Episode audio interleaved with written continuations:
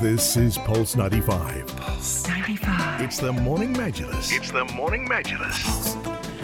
Shout out to everyone who's a big fan of Netflix. Have you seen uh, Narcos, guys? yes. No. No, you missed out. Well, uh, the thing is about that TV show, you get to see Colombia, right? And of course, it's following this uh, uh, dreaded killer, uh, Pablo Escobar, a very big villain and not a good man at all in Colombia. Was loved at that at certain point in time, but during that turmoil, of course, it triggered a lot of political turmoil, security turmoil, and we had uh, an armed faction also emerging uh, within uh, uh, the country.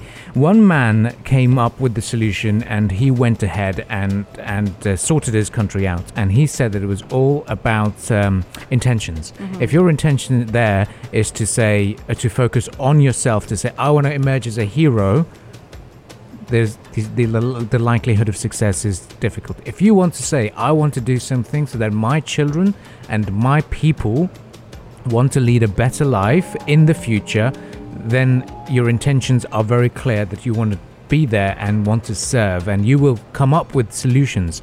And, and that's the essence of um, uh, the conversation that we had with Juan Santos solutions based governance. And uh, so let's listen into this discussion with the president of former president of Colombia, uh, Juan Santos, who actually won uh, a Nobel Prize as well way back in 2016. And um, he is he was a very very fr- uh, friendly face here and a lot of people a lot of media from latin america that were here uh, he he came to get and they, they had a he was very friendly with media he's very human You know, maybe because he was involved in journalism before. ah That's a fun fact about wow, him. Yes. there we go He worked as a journalist once, Yes, an editor. He said that I was an old-fashioned journalist. Uh, Mm. he is 68 years of age, and he said he his family owned and operated one of the biggest newspapers in Colombia, El Tiempo.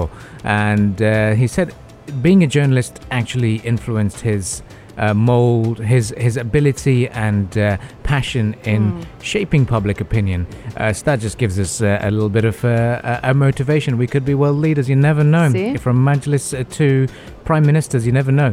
Uh, but like he changed the public perception by working with the media, journalism, and got everyone together. And this is uh, a big question that we've had uh, with His Excellency Juan Santos. Let's listen in to the interview with the former president of Colombia.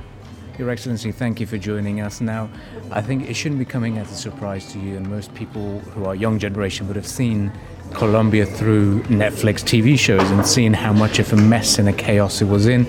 But you stepped in and found the solution. Tell us about your journey and how did you find that solution and to see where, where Colombia was headed?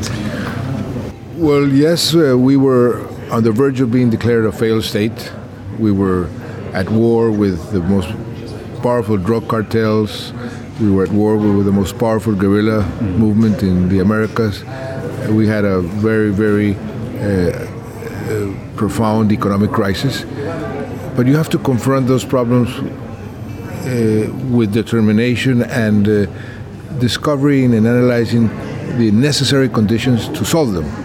For example, with the drug cartels, uh, we used uh, intelligence. Uh, the mafias, you defeat them through intelligence. The, with the guerrillas, you made peace with them, but you had to find the necessary conditions to, for them to enter into a successful peace agreement. The economic uh, crisis, you have to take unpopular measures. Uh, leaders many times have to take unpopular measures, um, but do the right thing. Uh, usually, what leaders do is try to maintain their popularity, sometimes you have to spend your political capital. Um, and so, slowly, we were able to solve all these problems, and today, Colombia is the number one in economic growth in Latin America. We brought down uh, poverty, and the social indicators are in a very uh, good situation compared to the recent past. And we are a flourishing democracy, and so things can change. Uh, what was thought was uh, impossible uh, was possible, and that uh, is due to uh, the determination and the, courage of many people uh, that uh, helped to change completely uh, our country into a better country. Surely there was must have been a challenge because you know you're a family man yourself. Now, someone to say, "Look, you're going to take on these two very, very big, powerful forces." There's a threat to your life. You know, even if after you leave your presidency, where did this determination come from? Well, the conviction that uh, there's nothing better than to uh, fight for something that you believe in. Mm. And uh, I wanted to leave my sons and my grandchildren a better country. And uh, I found um, in a conversation that I had with Nelson Mandela many years ago that peace was going to be uh, the objective that I was going to pursue in my life peace in my country. Because without peace, you don't achieve anything.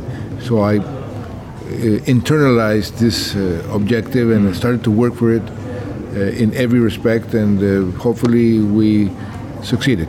You're here in Sharjah. I'd like to get your thoughts of coming to Sharjah and also what's been your message to the wider audience uh, that was here, even for when it comes to governance as well?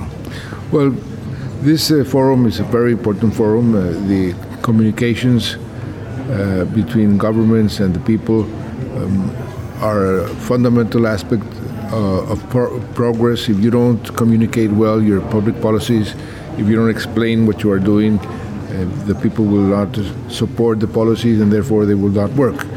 And also, something that uh, you have here, which is an example for the world, is how you stimulate uh, the different cultures to interact. And in today's world, we must do that more and more. We all live in one world. We are all uh, citizens of one planet. And until we uh, understand that, in spite of uh, differences in cultures, but we are citizens of one planet, therefore we must work together. If we don't work together, in terms, for example, of climate change, we will all perish. Your Excellency, thank you for joining us. It's a pleasure interviewing you. Thank you. Thank you. Yeah, if we don't work together, even in climate for even for combating uh, climate change, we will all perish, and that's such a, an important message from Juan Santos uh, about uh, working together. It is all about multilateralism. It's all about collaboration, and that's one key aspect that we'll be looking at this morning. This is Pulse 95. Tune in live every weekday from 7 a.m.